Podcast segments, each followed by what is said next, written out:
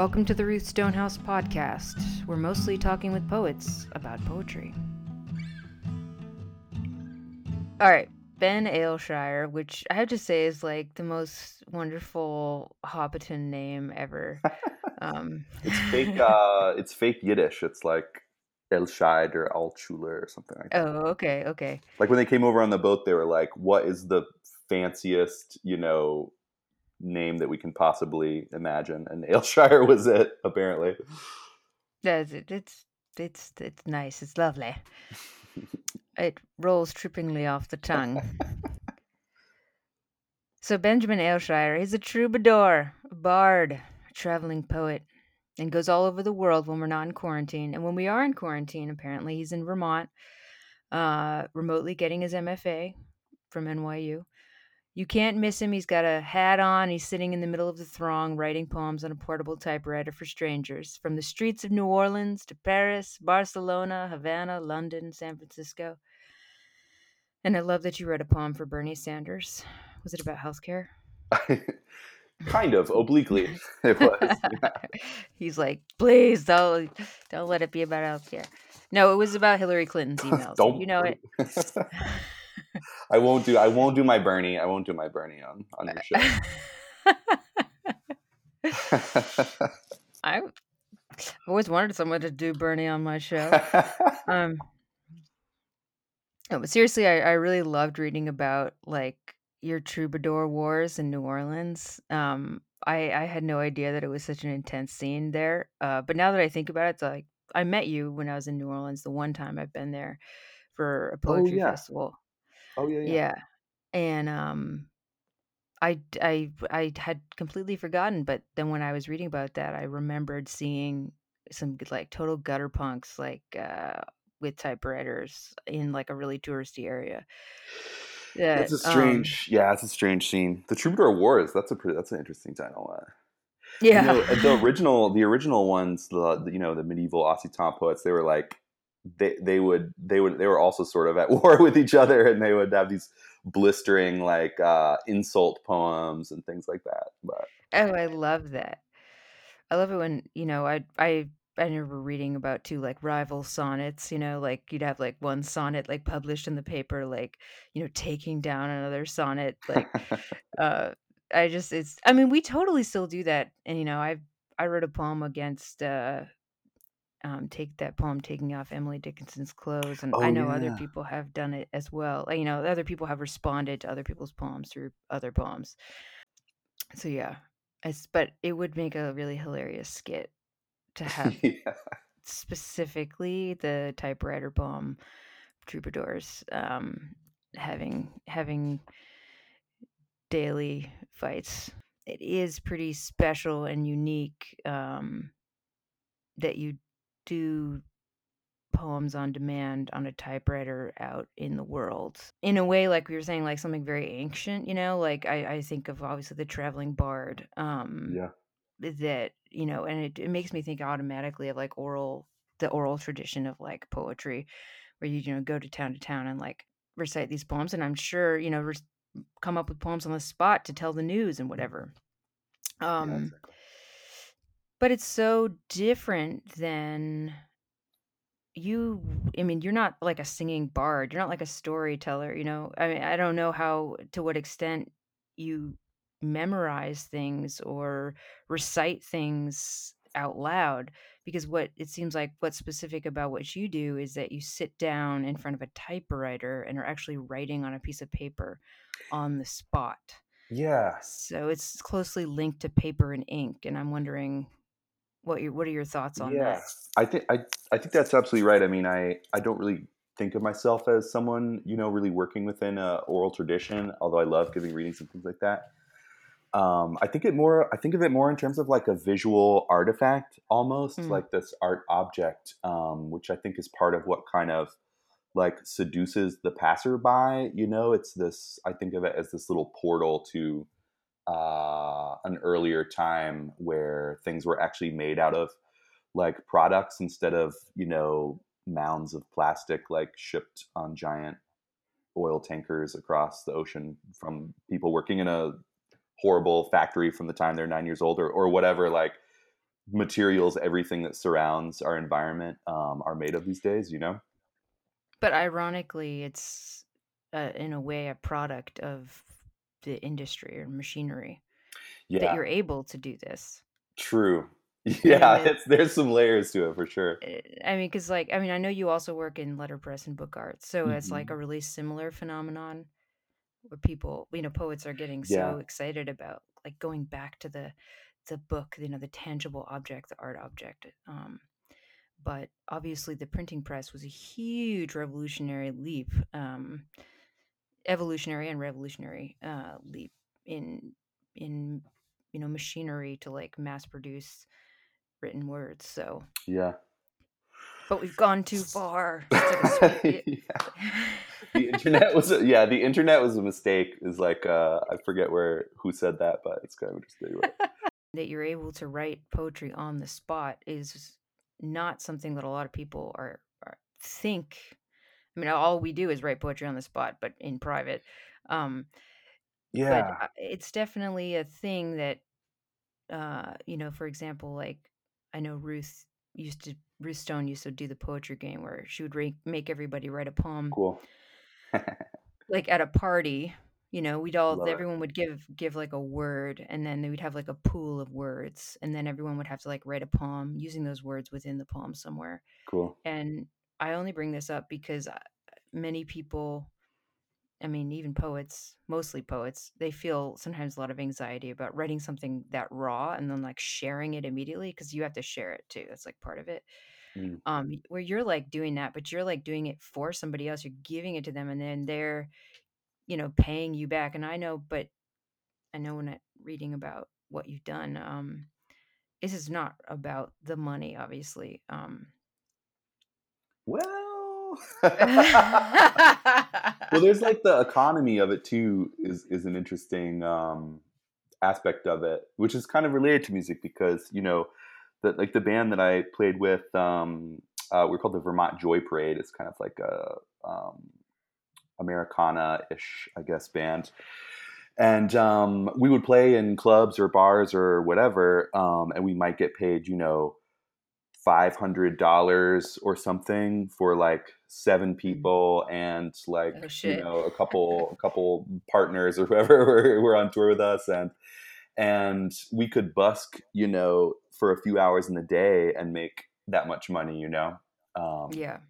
and so that's it's, it's the exact same thing with with poetry i found like it, it is this way of kind of like and when i tour and stuff i'll i'll give a reading for free at a cafe or some you know maybe university thing or some kind of bar or something and get paid zero. But during the day i might make a couple hundred bucks like wow. free outside you know and that that will actually get me to the next town or or whatever um that's so amazing. That's so wonderful. It's yeah. just like when you take poetry out of this sort of like allotted poetry space and like it's so immediate the way you know it's shared with another person and that's how people are willing to like make that exchange um Yeah. And then I think there's also this other element to it of like heightening, yeah, that pressure of it.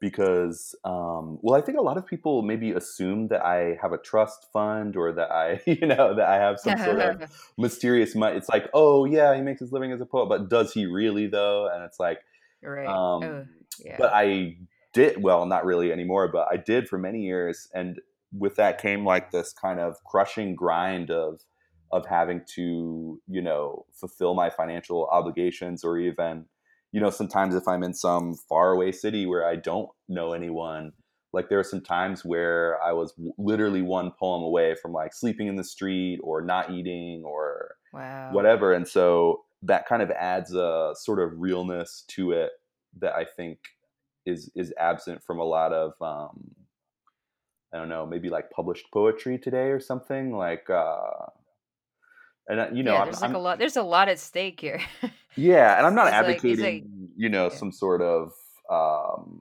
what noble poverty. Like I'm not I'm not like advocating right noble poverty or something like that, but um I think there should be like space for more than than just kind of a you know academic kind of milquetoast sort of um kind of thing. Yeah, I You mean, know? yeah. And I think a lot of people don't understand what it even means to be a poet, quote unquote, and like live your life, um, sustain yourself. You know, it's not that if if you sort of have the vocation of like wanting to be a poet, like you you do anything um, that you have to to like keep doing it, and you don't have to you don't have to be miserable. You don't have to do a job that you don't want to do. You just have to find jobs that are fulfilling enough that you can still do your writing. Um, yeah, it won't it won't suck anything out of your your soul to the point where you can't create anymore, mm, which even academia can do. Um, yeah, I definitely have talked to some poets who finally got their tenure track position, and it's like they're suicidal.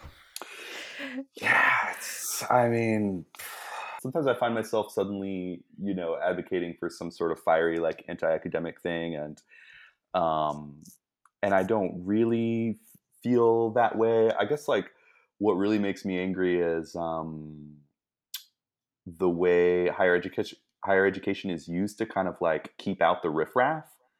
You know what I Mm, mean? And it's like, man, I want to like I am riffraff. I want to hang out with the riffraff, and and being prevented from things like enrages me. You know, it's like I'm a I'm a first generation student, and I was looking into some of those statistics recently, um, and it's like, you know, I'm go- yeah, I'm going to NYU now, and blah blah blah, and it's like the statistics of someone whose parents didn't go to college, like even going to college, even getting an undergrad degree at all, it's like the the statistics are like uh, it's pretty dismal, you know. yeah, Um, and so that's like what 70 percent of the country like doesn't get a BA. It's yeah, like uh, boom, right off. There's this giant winnowing of seventy percent of the of the yeah. population. You know, um, I hear what you're saying completely. I, I, you know, I too personally, and then also the Ruth Stone House as an organization is not interested in in bashing um, higher education at all, or even dissuading people from it. But knowing that some major changes need to be made, and how can we help make them? You know, how how can we provide how can we provide inspiration for new ways to educate people and like yeah. It's like and because it's like I'm not anti-academic. It's more like I'm pro-academic. It's like I want it to be something that people can experience. You know what I mean? yeah, In that sense, I it's feel very like yeah. pro-academic. I will statistically live seven years longer now Oh, than than my really? Okay. parents. Yeah, So so getting like it gets like it go. It's not just, and I will make like X amount more money, and I will like la la la. mm, It, it just goes on and on. that's really interesting. I love that you're researching this and being aware of it. What is it like for you going from somebody who's writing poems for other people um, on the spot, and as well, of course, as working on your own poems and your own publications? Um, what's it like now? Is it is it a real hard right turn being in a MFA program and being in a workshop? Yeah, it's kind of a trip. I mean, um, well, for one thing, I've I've I think I've continuously been in workshops like my my whole adult life, but just non-academic ones, like informal ones, groups of friends with some Okay. wine, like hmm workshopping. Um, with uh, yeah, a bunch of Burlington poets like Meg Reynolds, you know, and um, then in New Orleans too with Elizabeth Gross and a bunch of cool poets down there. Um, so I've I've kind of been steadily involved in workshops, but yeah, it's it's it's such a trip to kind of like I mean, I was basically like a street person, basically, you know what I mean, Yeah. in a sense, and um, like, well, if it wasn't for the pandemic, I would actually be in New York, and it was one of the like really delightful kind of ironies or or whatever you would call it is that I was working in the street in Washington Square Park you know, um, like gazing up at the buildings with their purple flags and and stuff like the Right. NYU buildings, and now I'm like in that program, you know, um, which is really satisfying in a sense. I mean, I- I'm also in the nonfiction program, which which might be a little bit like Oh, I'm than the sorry. I thought you were in the poetry program. Okay. No, um, I kind of I don't know. Sometimes I wish I was. I I, I sort of like you know gaze off at the at the poets or something always. yeah, getting a master's degree as a writer is is like a so- solid move or something like that. But it's also I really think of it as like this trap door to just escape my life as a street poet because yeah. um, you know the project that I applied with and that I've been working on for a couple years now is a novel about kind of autofiction novel um, wow. called Poet for Hire about you know it's sort of a um, picaresque like traveling to all these different um, places and meeting all these absurd people and um, showing the poems that they wanted from me and what I gave them and um, and so I see that as kind of a um, like a way out like a, I can kind of like make the statement hopefully if I ever finish it and um, and then it's kind of like okay I did this thing and then I can sort of completely you know move on and go in some other direction as a poet or well, I'm wondering if you could read a poem for us. Bystander Affect. The subway handrails take the square root of, I almost say his, body. And already I've said more about myself than I can of an other. What am I, a cop? Maybe it's the too long sleeves without hands, shoulders hunched for trudging. Or is the factorial of poverty the poverty of our imaginations multiplied against themselves?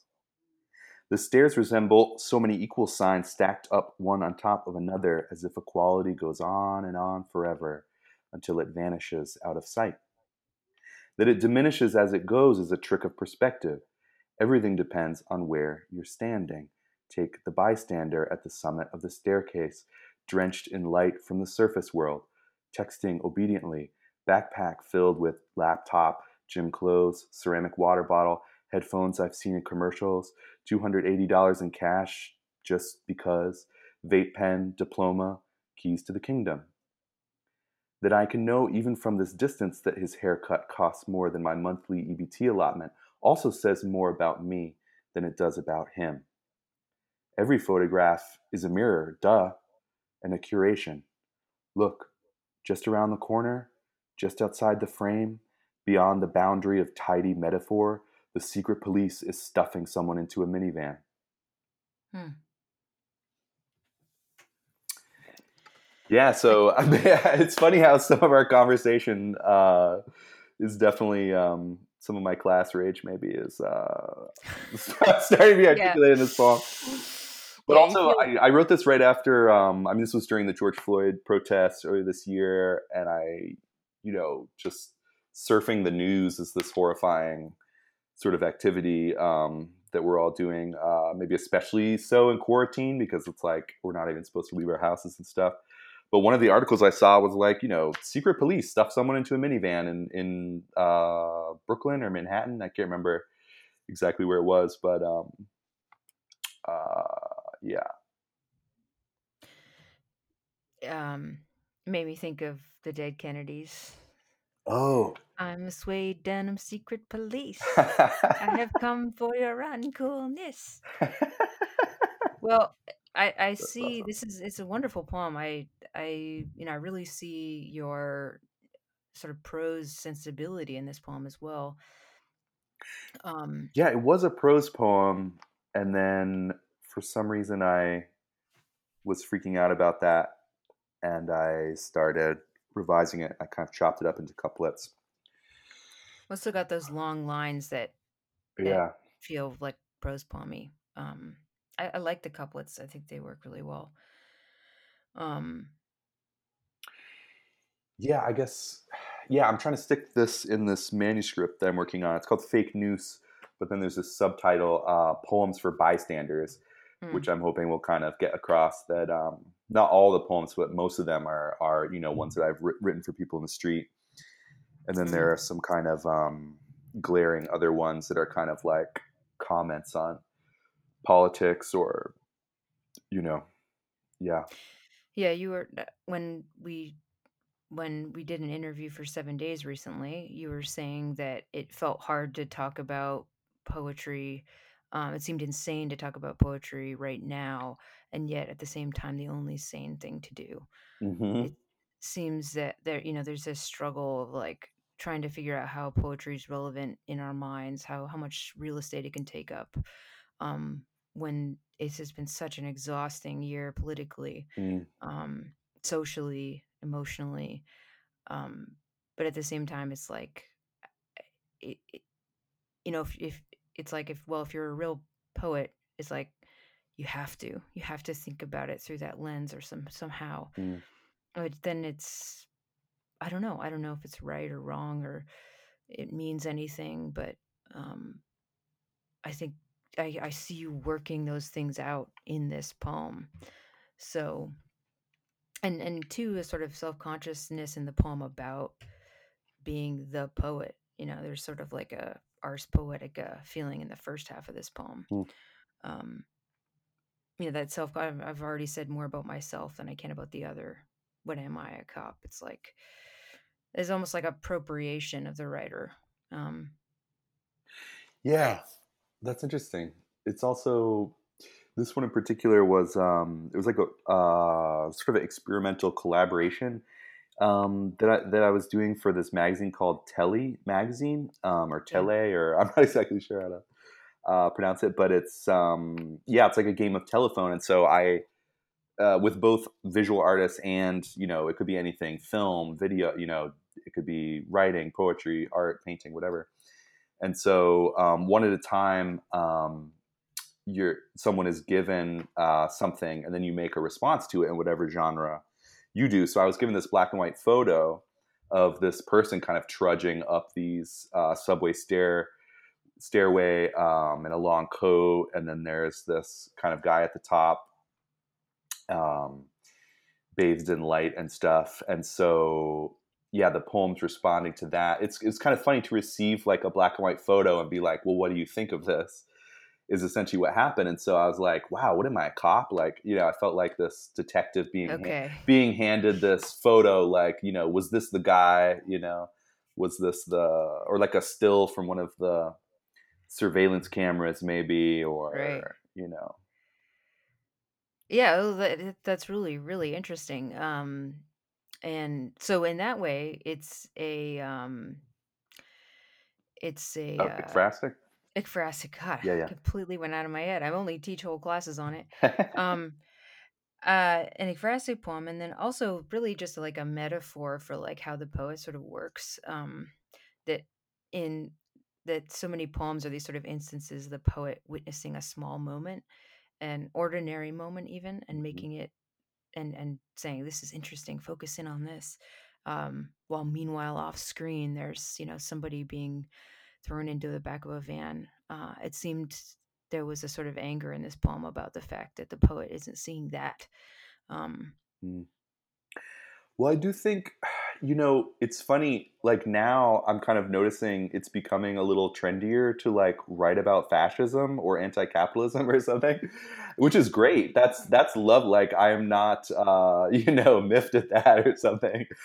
But I do remember when it was it was like I've been writing what you know political poems for for many years, and I I just remember kind of encountering so much sort of yeah kind of resistance or sort of dismissal like you know that that political poetry is like some little t- tribal realm in the in the provinces and the main you know empire of poetry is like this you know universality of Right. you know something something it's like all these people writing about trees and stuff and you know Right. that can be great i like a good tree poem as much as the next person you know Yeah. but um then you read then you read uh but there's not gonna be any more trees man if we Yeah, keep man. going this way man. yeah well, I, I, I took absolutely, and I, I've seen, you know, ever even since I've been at NYU, you know, it was like almost ten years ago now. I, I I've seen such an evolution into and more acceptance into the so-called political palm. um, as being more. I don't know. There's like almost like an integration between the two. I, I've sort of in the going the opposite direction. I, I thought I was, but then when I was rereading my book, I was like, oh Jesus. But I, I was like it's almost like I want to go like I want to look at nature more. I think even just looking at nature is a political act at this point because the world is dying and it's our fault and it's like you know the the two are so intertwined. I don't even know what fucking political is. You know, it's like you know when Trump says like oh and that's you know, they made it political. It's like, well, this is fucking political, you know? It's our life. Yeah. It's our fucking life. It's just like this is like it. You know, it's it's to separate it from to separate the so-called political from from our our heart and like what we what we witness and care about is sort of horrible. I mean, I I don't we we we can't I feel like it's detrimental to do that. Yeah. Yeah, it's interesting.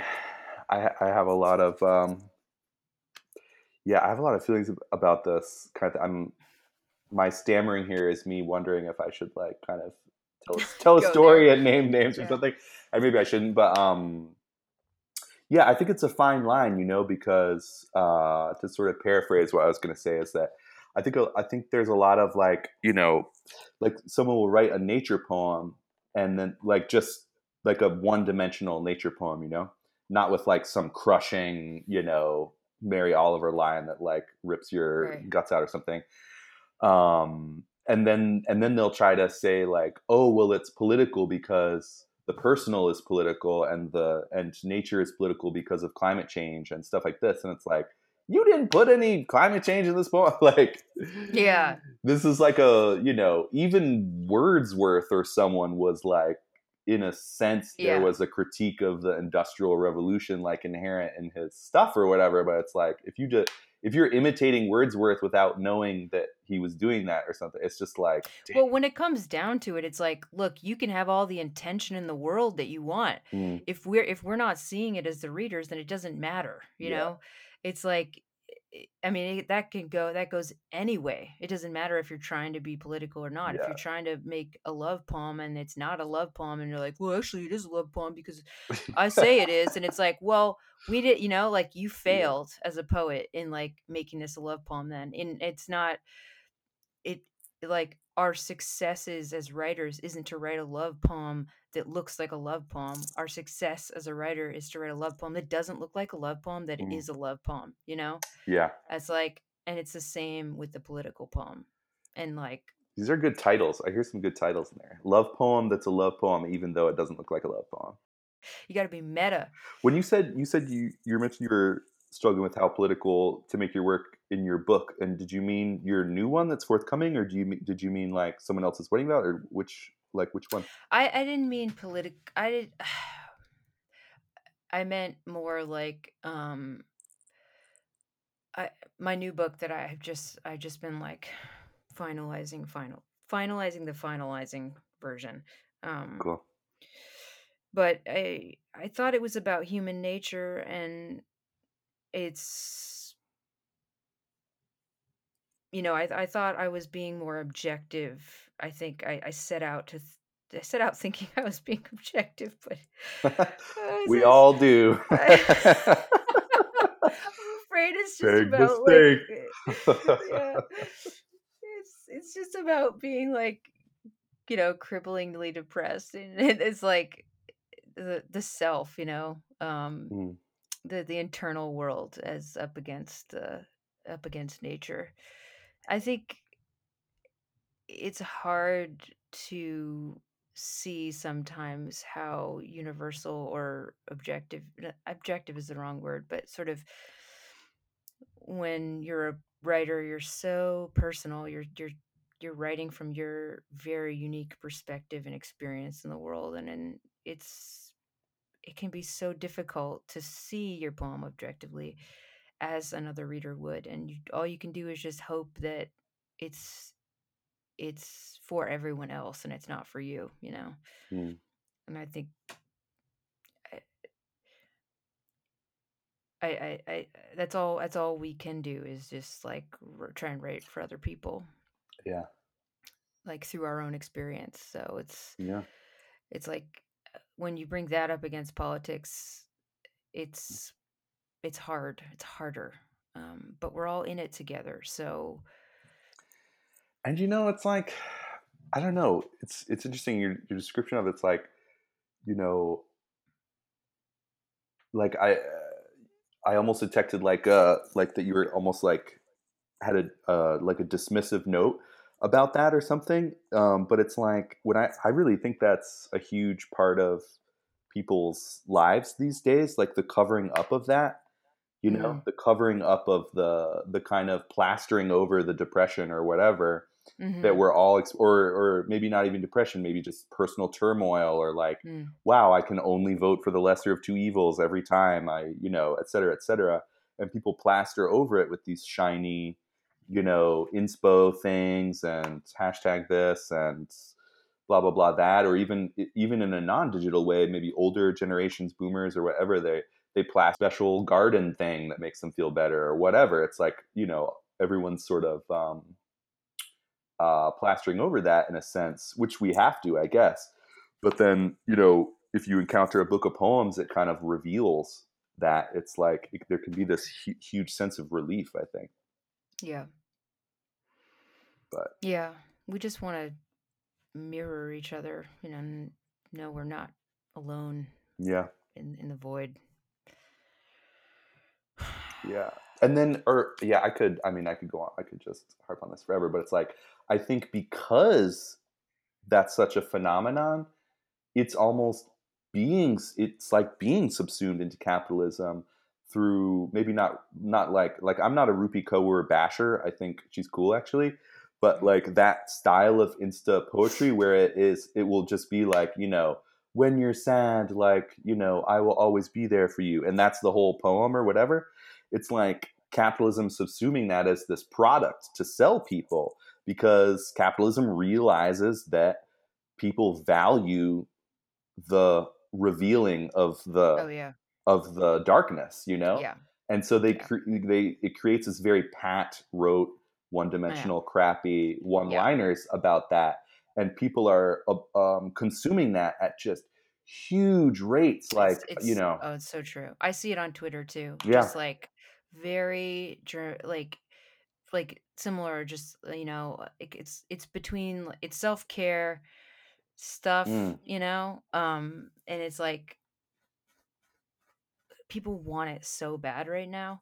I eh, but it's like the line between like ick and like yeah, that's helpful for me, you know, like that I feel that emotionally and like yeah, um it's it's but yeah, this like this weird place between like poetry and self-care, you know, self-care sort of quotes yeah, um is it it's it's making poetry sellable mm, um and uh, it's you can scare people off really easily by being a, little more raw and honest. Yeah. it's like Yeah, that'll just do the trick. I mean yeah, it's like but uh, i mean i i hate to like it's it's hard like again like it's like the academia thing. It's like you don't really want to bash people loving poetry in any sort of form yeah, um and you certainly don't want to bash people trying to feel better um and trying to deal with their you know our our sort of mental illness epidemic we're, we're, But- I'm just I'm chuckling because it's like we certainly don't want to bash anyone in the poetry. It's like I've been Yeah. bashing like all these. I you know, not but- specifically, but, poets poets love because because it's so fucking sacred you know yeah, it's like yeah, it's like yeah, I, I when I I'm looking for good authentic I you were talking about this when you were talking about the the the troubadour interloper fakos um that it's just like it's at people who water down the market it's just heartbreaking for the real like people that you see that are so good that aren't getting the recognition that they deserve Mm. because they demand a little bit more into you know like it, yeah intellect you know we're made to hate the intellectual like mind or the you know the complex mind and fuck that you know? Yeah, it's just like people are so fucking lazy. It's so frustrating and poetry is is supposedly demanding but i am like i'm i'm like i feel like i you just have to like submit yourself to to it and Yeah. it's it it ceases to be demanding I know. I get, and some of this is like in my book or whatever, but I got like really sucked into the to the to the medieval, you know, Occitan troubadours and stuff because they Mm. all these things are it's they've just been going in cycles over the years. Like they had these three main styles: um, Trobar Ric, Trobar Le, and Trobar Clus, which is Mhm. like the rich style, which is kind of like you know the good good shit like it's um it's both readable but it's it's rich and complex and there's Trobar Le, which is like the the pop music, you know, the kind of like, you know, uh, not necessarily bad, but just you know, it could be He's you the, know, the, the palatable. yeah, you know, a little sex poem, a love poem, a Yeah. little, you know, kind of less Yeah. less dimensional things. And then there's Trobar Clus, um, which closed style basically. Um, so like rich style, light style, and closed style. And the closed style is like extremely cryptic and complex Mm, and intricate. And The Apocrypha. yeah, Gnostic. it made me think of like John Ashbery or something, where there's Mm. no there's no kind of literal meaning at all. So sometimes and it's this uh you know or the very intricate cryptic things you know mo- weird modernist cryptic stuff um but yeah Yeah, but I, I I feel like it's also like remember that it's not nonsense. You know, I feel like the the cryptic stuff is I got really into the Gnostic Gospels this past year. It's sort of Oh, like cool. waning right now, but like that's like what they were like they the way that they approach the Bible and and the sacred texts, you know. Um cool where that they were meant to be cryptic because only those who took the time to uncover the secrets um, would be the ones who understood and knew the great secret of existence. the great and, you know. I mean, I, I you know, I, I paraphrase, but yeah, I, yeah. but you know, the you know, yeah th- you know, this sort of like out of ignorance into like knowing, Mm. um, which I is all we can fucking ask for, right? yeah I, um, that's interesting you know the troubadours were not to like constantly make uh you know Yeah. throwing this back to troubadours but they were gnostics like a, well not all of them Okay, but a lot yeah. of them were cathars you know this kind Okay. of like weird That makes so much sense. like yeah yeah yeah, that makes a lot of sense because they were poets, um, and that's what the poets did. And yeah, I mean, it was. I mean, Careful though, because the about Gnostics were weird. Gnostics were like really weird too. Well, there was a lot. I mean, some some not people say you shouldn't even use the word Gnostics. It's like it's like such a massive you know, there's many different sects Yeah, and you know, yeah. It's, it's we we like to like be so broad about everything, but it's like the more you read it and like Jesus and the history of it all, it's like, oh my god, it's like Yeah. we're so two dimensional about everything. It's like it's like the Walmart version of the Bible is Mm. like what is like our like perception, you know, and really it's like these incredible, like interesting hidden meanings that behind everything that's like not literal and it's it's like a well it's like for a poet to get to like actually just think abstractly about these sorts of things it's like holy shit it's like a wellspring of um Mm. of you know cryptic knowledge Cool.